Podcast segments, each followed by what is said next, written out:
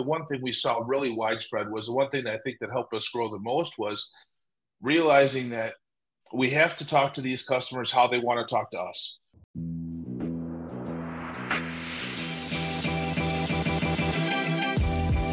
Great experiences build great leaders. Great leaders build great teams. This is Building Great Sales Teams.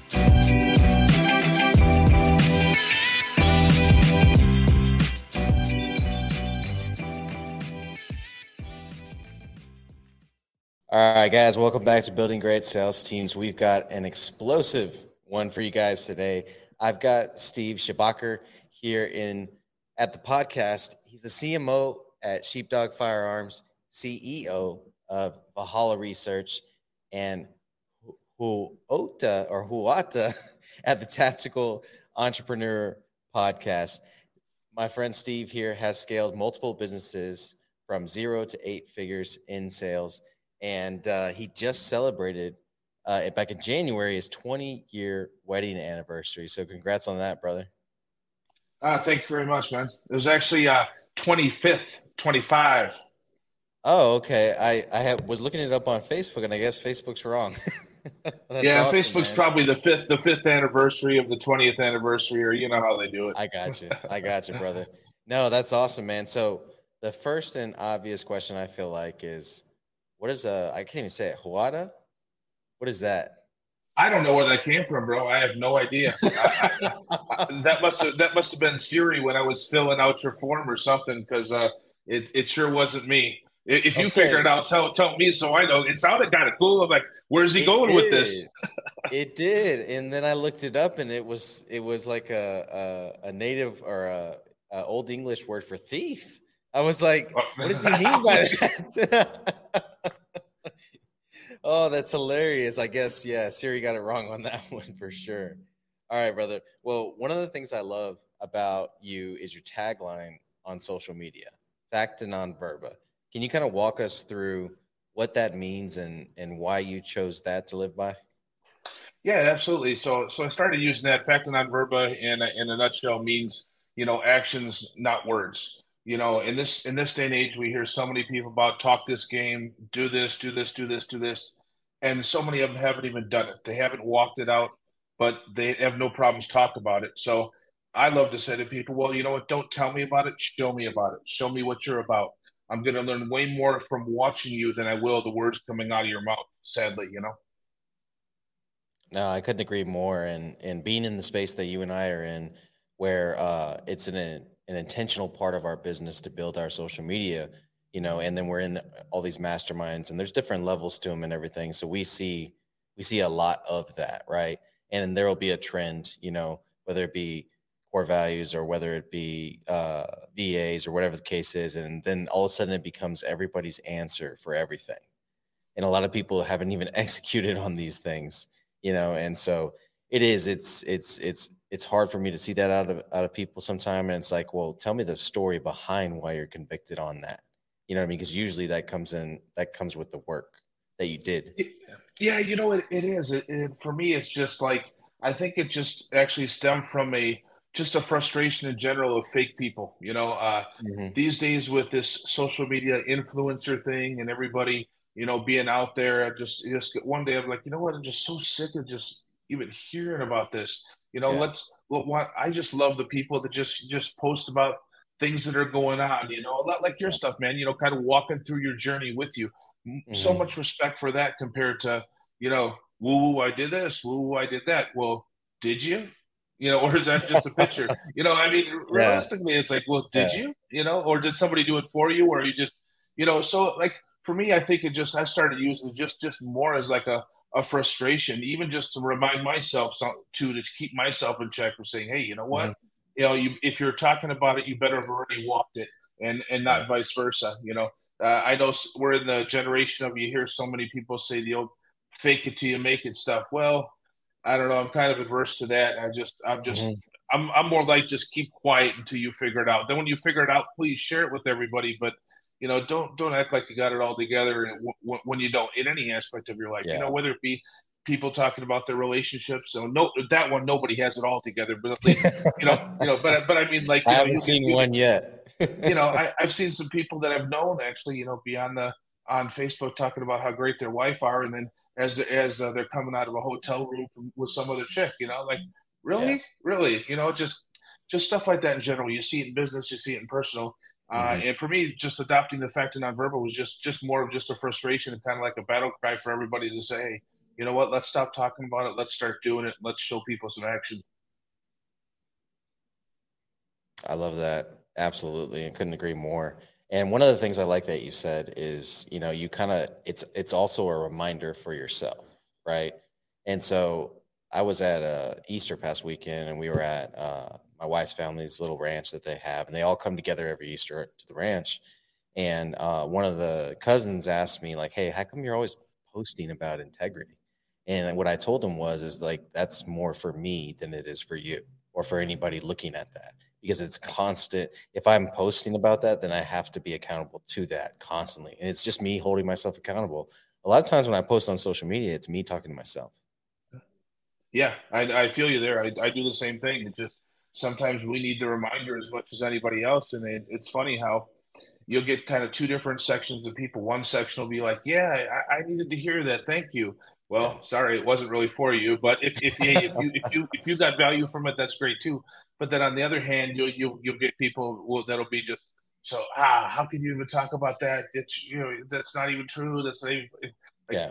like you you just just you just don't know. It's like okay, well, uh, you a little you're triggered much, I guess. You know, something something poking at you a little bit about something I said, and that's usually yeah. the case. You know, isn't it? You see sometimes when people get the most bent out of shape, you know, they're usually fighting with that particular thing. You know, when you yeah. when you when you when you when you uh, make a post about lifting your sales team up and and, and gathering together, people that are getting the most mad about it are probably ones that haven't taken the time to do that, and they and they know mm. that, so that's why they're reacting to it.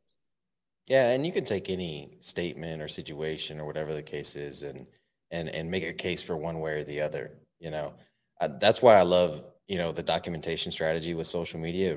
You're just documenting your journey, what's happening with, with you in that particular moment, and there is a million variables going on. You know what I mean? So I don't think anybody ever has the end all be all answer, but it's more like, hey, this is what I experienced. This is the you know maybe the few variables i have going on and if you can learn from it great. If not then you know keep scrolling like everybody else you know what i mean? All oh, right, yeah without a, without a doubt. So when i first met you i was like okay steve's the gun guy. You know what i mean? He's the first amendment guy. He's the uh the gun shop owner. You know what i mean? And then as i started talking to you and getting to know you a little more and then we had a few marketing conversations i was like no steve's the marketing guy You know what I'm saying? Like this dude is a bit of a, a marketing guru, I guess you could say. So when it comes to uh, marketing, where did those skills come from? You know, th- that's just what I've always loved. It's been self-taught forever. Uh, you know, at times I did a great job at it. At times I did a lousy job at it and learned some lessons. But um, it's just been kind of been my passion uh, forever. Um, it's really interesting because now I really have had the view for many years that it doesn't matter what we're selling. We're all in the business of marketing. We're all in the business of you know getting getting uh, our wares or our services communicated across in a desirable way so that people want to do business with us. Um, you know, when when you add in the uh, add in the sales aspect of it, um, it really really creates the full circle and just and just talks about that whole relationship with the customer. So I, I really love the beginning of it myself and just getting those customers interested and in, in, getting them to know our products and having those interactions and seeing things snowball and grow. Um, and then, and then I, I, do like the sales side of it too. That's one of the parts that I loved about when we first started the first gun shop was just going in, going into the store and having those conversations and figuring that out. See, the one thing that drew us to a lot of the industries that I've started companies in is they're all industries that are adverse to change. Um, I love mm-hmm. disrupting things and creating a ruckus. And uh, um, the gun industry was one that really needed it. You know, you go into most gun shops and they're all the same. You know, you got a lot of glass cases and two grumpy guys behind the counter. And if you don't, if, if it's true, if you don't yeah. speak their language, oh. you have about five minutes before they're gonna gonna say something rude to you or just tell you to get out. And uh, there's so many new people coming into the you know in, into the love for the Second Amendment.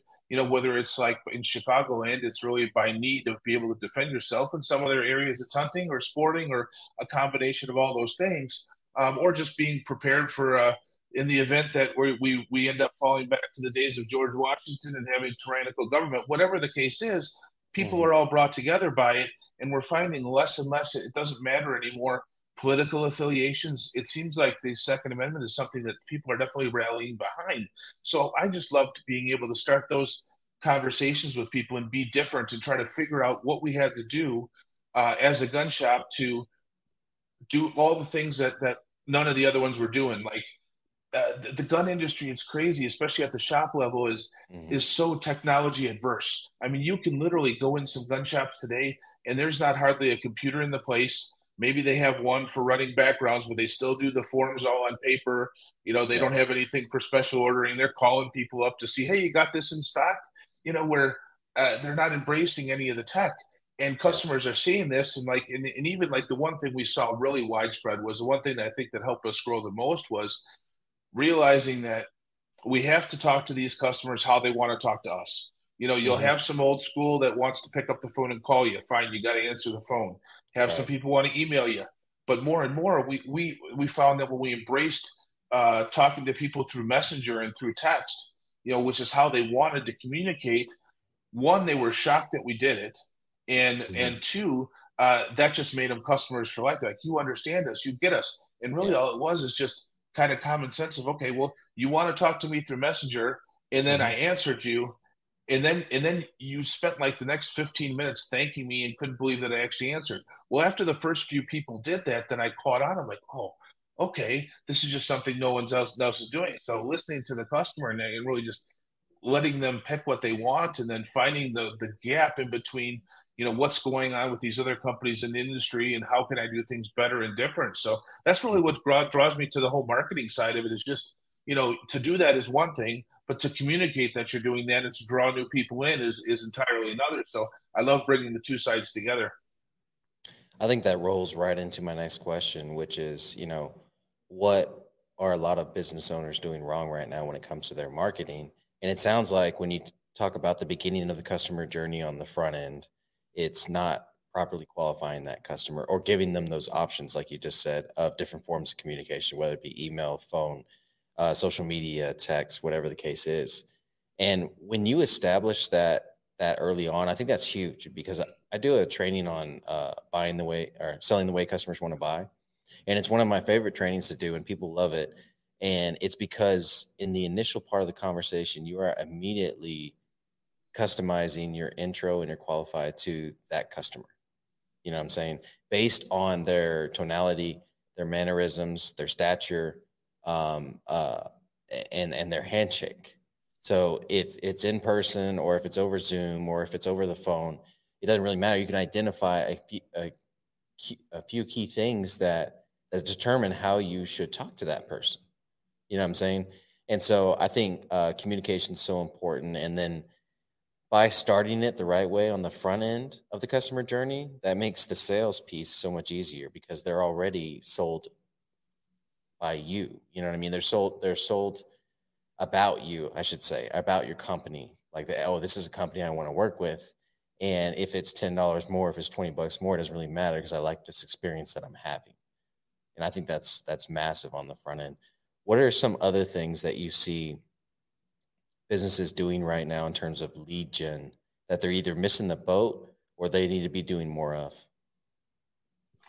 Well, I, I think the the one thing that people are really missing the boat on um, is just the first of all, just not being different. You know, we see so many new entrepreneurs just saying, "Well, all right, well, there's there's this this place and this place that does exactly what I want to do. I'm going to open up a store and do the, or and do the exact same thing."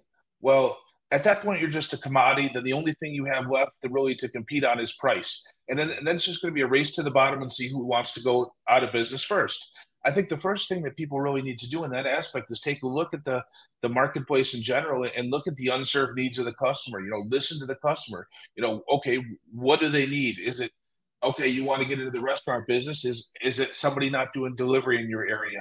Is there a particular type of food that's not well represented? Is uh, you know, uh, what what's not what's not great? Is the in in service for uh, you know dining in not great? Or you know find a niche find something and identify that before you spend your first dollar.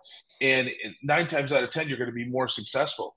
And you know it's so many of those things that people just don't think through. And that extends mm-hmm. over definitely to the marketing thing uh, the marketing side of it you know really not coming up with a comprehensive plan.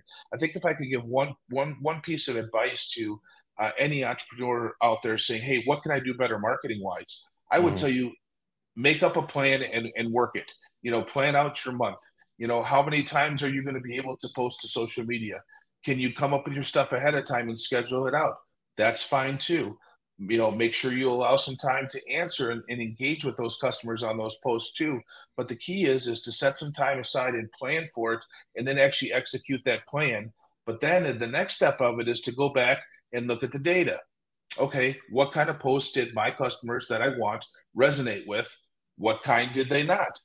Is it a mix? Do they need a little bit of both? Like a lot of times, people will either go too far off one side or too far off the other. Like, for example, uh, a lot of the social media accounts for the business side, I, I, I try to do it really balanced. So I'll throw some memes out there and some funny stuff to get people engaged. Yeah. I'll throw some questions out there to try to get really just to get engagement to get people let's let's real opinion real opinionated questions. You know like i'll post something like hey you know glock is better than any 1911 ever made. And then i just sit back and grab some popcorn and watch that post just take off because then the glock fans argue and the 1911 fans argue and then just kind of goes back and forth. So any of those sorts of things but then also then coming in you know one one one out of every five one out of every six posts and post a little something about one of our services or a new class mm-hmm. or you know some new gun that came out or something and really try to mix it up in the way that they're not they're not getting the same thing but at the same time they know what to expect. They know hey there's going to be some funny stuff. There's going to be some some stuff we can argue about. And then there's going to be some uh, some posts that are ed- educational in content or new products or hey sales ad we throw that up up once a week and that gets you know a lot of great reach but uh, they know what to expect uh, because we made a plan and we worked it and you know we just weren't flying by the seat of our pants. No i love it. I mean it, it's it's so true. And and you know we work with some of the greats that do that you know like drew b. Wilson and and his memes. Like if you're not you're not following drew go follow him because you'll get a nice cadence there. It's like business like you just like you just said like every six posts or so it's a little business uh, but then the second one is the family. The third one is a, a crazy meme. And the fourth one is about his fitness journey, you know? So you get documentation, you get entertainment, you know what I mean? You get a little bit of business advice, you know? And so um, it always rotates so well. And it's by design, right? I know this dude spends like three or four hours on a Sunday planning out his whole week, you know what I mean? And whenever you're yep, doing absolutely. things, like you said, by design, um, they're going to be a lot more effective when it comes to that. So, what is your forecast? You know, we're going to pivot here a little bit because this is just my curiosity now. What's your kind of forecast for the state of gun ownership in the U.S.? You know, I get the NRA mailers and stuff like that. Like, we, you know, gun ownership has been being attacked for the past 10 years, according to the NRA. And, you know, the sky is falling. And if I don't join or if I don't re up or whatever the case is, we're not going to beat them. you know what I'm saying? So I don't think it's quite that bad, but can you fill us in on that a little bit? Yeah, you know, as dramatic as that sounds, sounds, uh, you know, mm-hmm. realistically, the last, the last ten years ago, they were kind of eroding away on our rights. You know, I, mm-hmm. I don't believe in the doom and gloom thing. I believe it's all cyclic. You know, it's like anything else, like politics or like even like a lot of stuff in business. What we're seeing, what we're seeing now is so the, the this if you have you did you hear about the Supreme Court decision to do with concealed carry in New York? Or the other term you might hear it's it's called the Bruen case or the Bruen decision. Well, that was that went all the way to the Supreme Court, and basically in a nutshell, New York had this law against concealed carry that said, here we have concealed carry because they say they'd have to, but it but we are a may may issue state, meaning that if you qualify, you can plead your case for it. And if we think you deserve it, we may issue it. Well, long, st- long story short, that ended up into New York only issuing somewhere around six or 700 concealed carry per- permits out of millions of applications. So it sounds kind of wrong, right? So it ended up going yeah. all the way to the Supreme Court. The Supreme Court overturned that and said, no, that you can't do that. You have to, if people should have the right and the right to bear arms extends out of their home into their public to defend themselves, which mm-hmm. was key. But then it went on to explain some more key things, and one of one of which was about how how they could they could determine whether or not um, something uh, could be banned. Like for example, we'll take say, take what they call the modern semi-automatic rifle, or I would call it a modern sporting rifle, but they call it assault rifles because it sounds scarier. You know, right. so take assault rifle for example. They said, well, if you're going to ban something, it has to meet two tests, not just one. It has to meet both of these, or it's unconstitutional to ban it. Well, one is is that it has to be exceptionally dangerous. It has to be like cutting edge, more dangerous, super dangerous than anything else out there. Mm. Yeah, some some some modern sporting rifles, you know, they're they're they're made to kill things and they're made to hunt with and do all kinds of other things, or and defend ourselves against tyranny. Well, okay, one one could we could possibly lose that argument. Well, the second one is they have to be uncommon.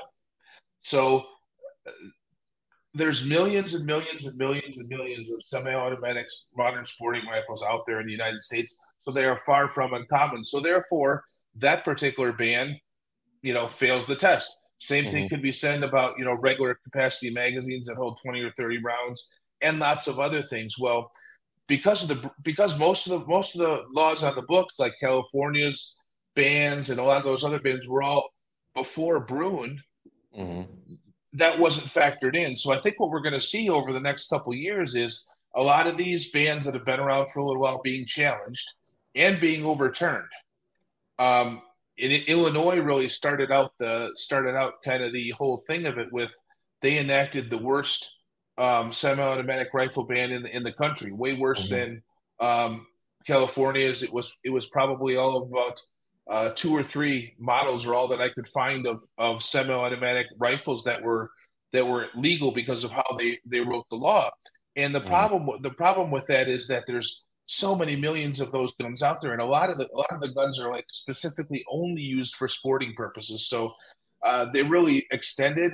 Uh, but really, it's just to me, my opinion on that. That's J.B. Pritzker trying to make a name for himself before he tries to make a pres- presidential run.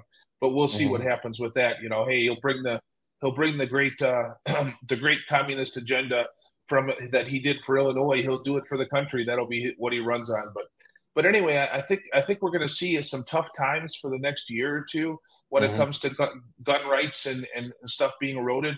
But once these cases start to progress and some of them get to the Supreme Court, there's going to be a lot of stuff overturned, and then it's going to completely the pendulum is going to flow back, flow back the other direction. The other thing we're obviously seeing too is if you've heard about the ATF trying to ban pistol braces and trying to ban some triggers and whatnot just by their interpretation of the law I think we're going to see the Supreme Court shut the ATF down uh, on a very severe note too, based on some comments some of the justices have made. So I think uh, the next year or so is going to be tough for the gun industry in general and and, and mm-hmm. people.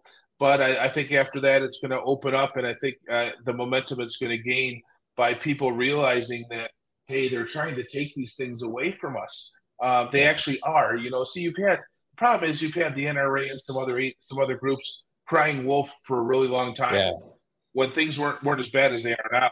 So yeah. people are getting kind of immune to it, you know. Uh, but now I think people are starting to wake up and realize that hey, you know what?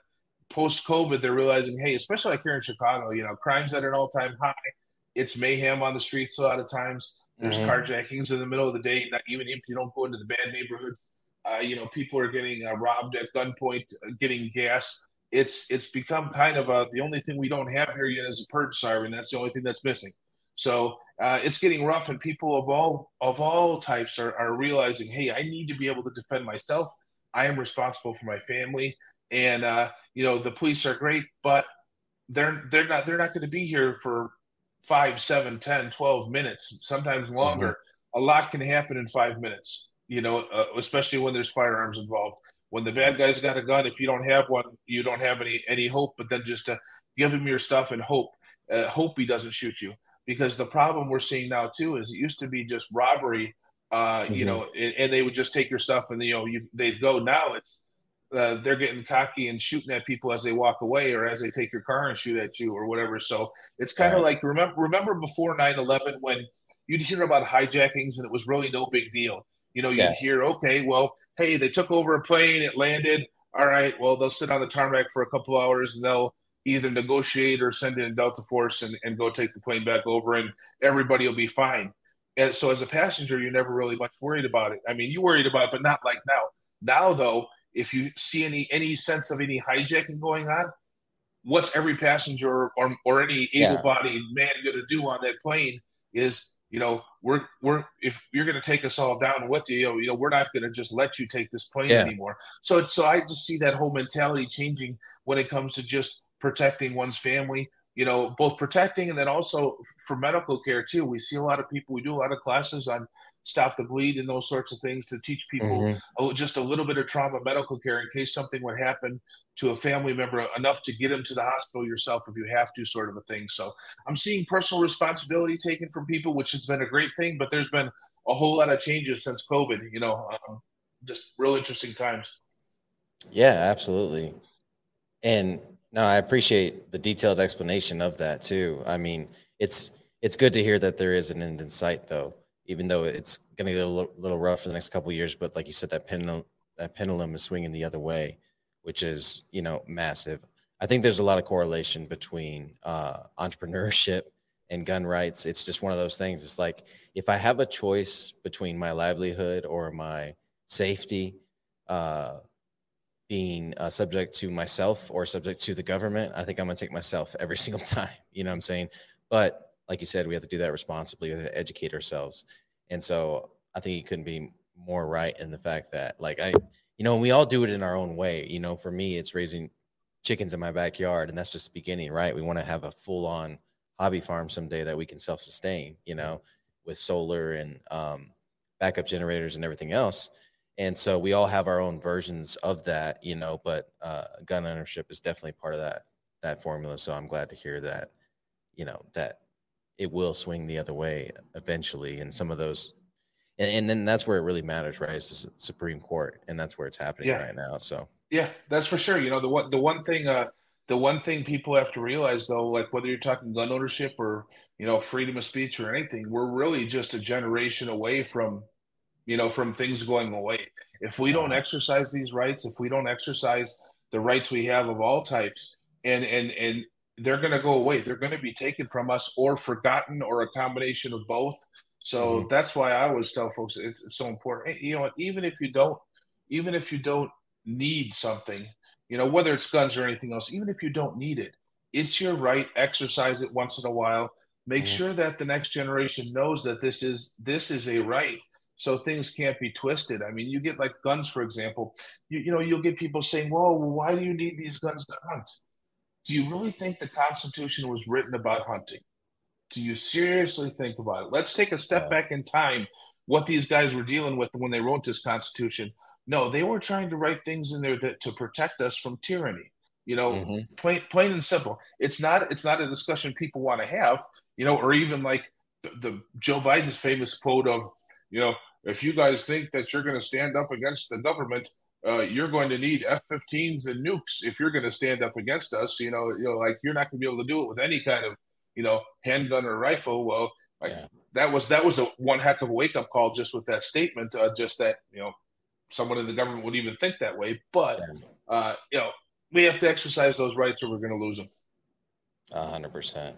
Man, that boils my blood. I didn't. I hadn't heard that yet. That's crazy.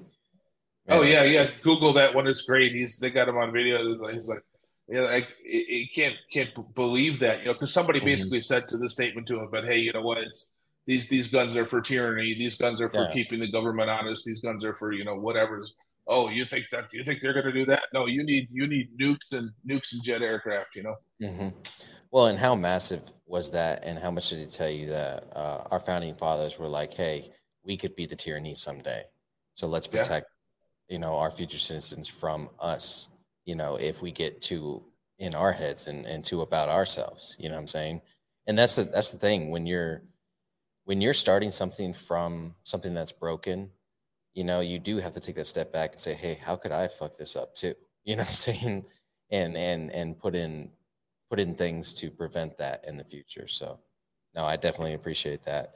Okay, so last question or last couple of questions, and uh, I ask this to all my podcast guests, and it is, uh, what does legacy mean to you, and what legacy do you want to leave behind? So for me, that's a great question. You know, for me, I, I, it's funny. The older I get, the more I think about that. You know, you could ask me 20 years ago, and I would have tell you, no, I really didn't think about it. It really didn't come mm-hmm. to mind. I, it wasn't even. It was just living, living day to day. But now, uh, now for me, legacy means is just, just you know, what what will be said of me when I'm gone? What what will I leave behind? What did I change for the better? Um, mm-hmm. You know, both both within my family and outside my family. Um, you know, of course, part of it is is man, if I if I knew the things I knew now at 49 when I was in my 20s, you know, I want to try to download as much of this information as I can with my with my to my kids, nephews, mm-hmm. nieces, you know, everybody I can. But for me, legacy is just leaving something behind that's going to outlast me. You know, and, and an interesting thing is as entrepreneurs, uh, we have a very unique opportunity. Uh, we mm-hmm. have an opportunity to build something and leave something that will be uh, around still or could could potentially be making a difference in the world long after we're we're dust again you know so i i think it's a huge responsibility like say especially the, these those of us in entrepreneurs to try to make the best to make the best of that opportunity um, make the best of of that legacy. For me personally you know everybody is different but for me um, it's not necessarily accumulating things or stacking cash. It's trying to make a trying to make a positive difference um, in my community, um, you know, in in the people around me, but then you know, and also also my family, you know, just to leave something better than I found it, you know. Absolutely, brother, and I know I know you're doing that through your business and through your podcast and and through being a guest on this podcast. You know, whether it's uh, talking about the things that uh, business owners need to get right in their marketing or you know gun ownership in general. We appreciate you coming on. Thanks man. Thanks for having me. I enjoyed it a lot. I knew it was going to be knew it was going to be a lot of fun. Absolutely. I appreciate you steve. Let's get building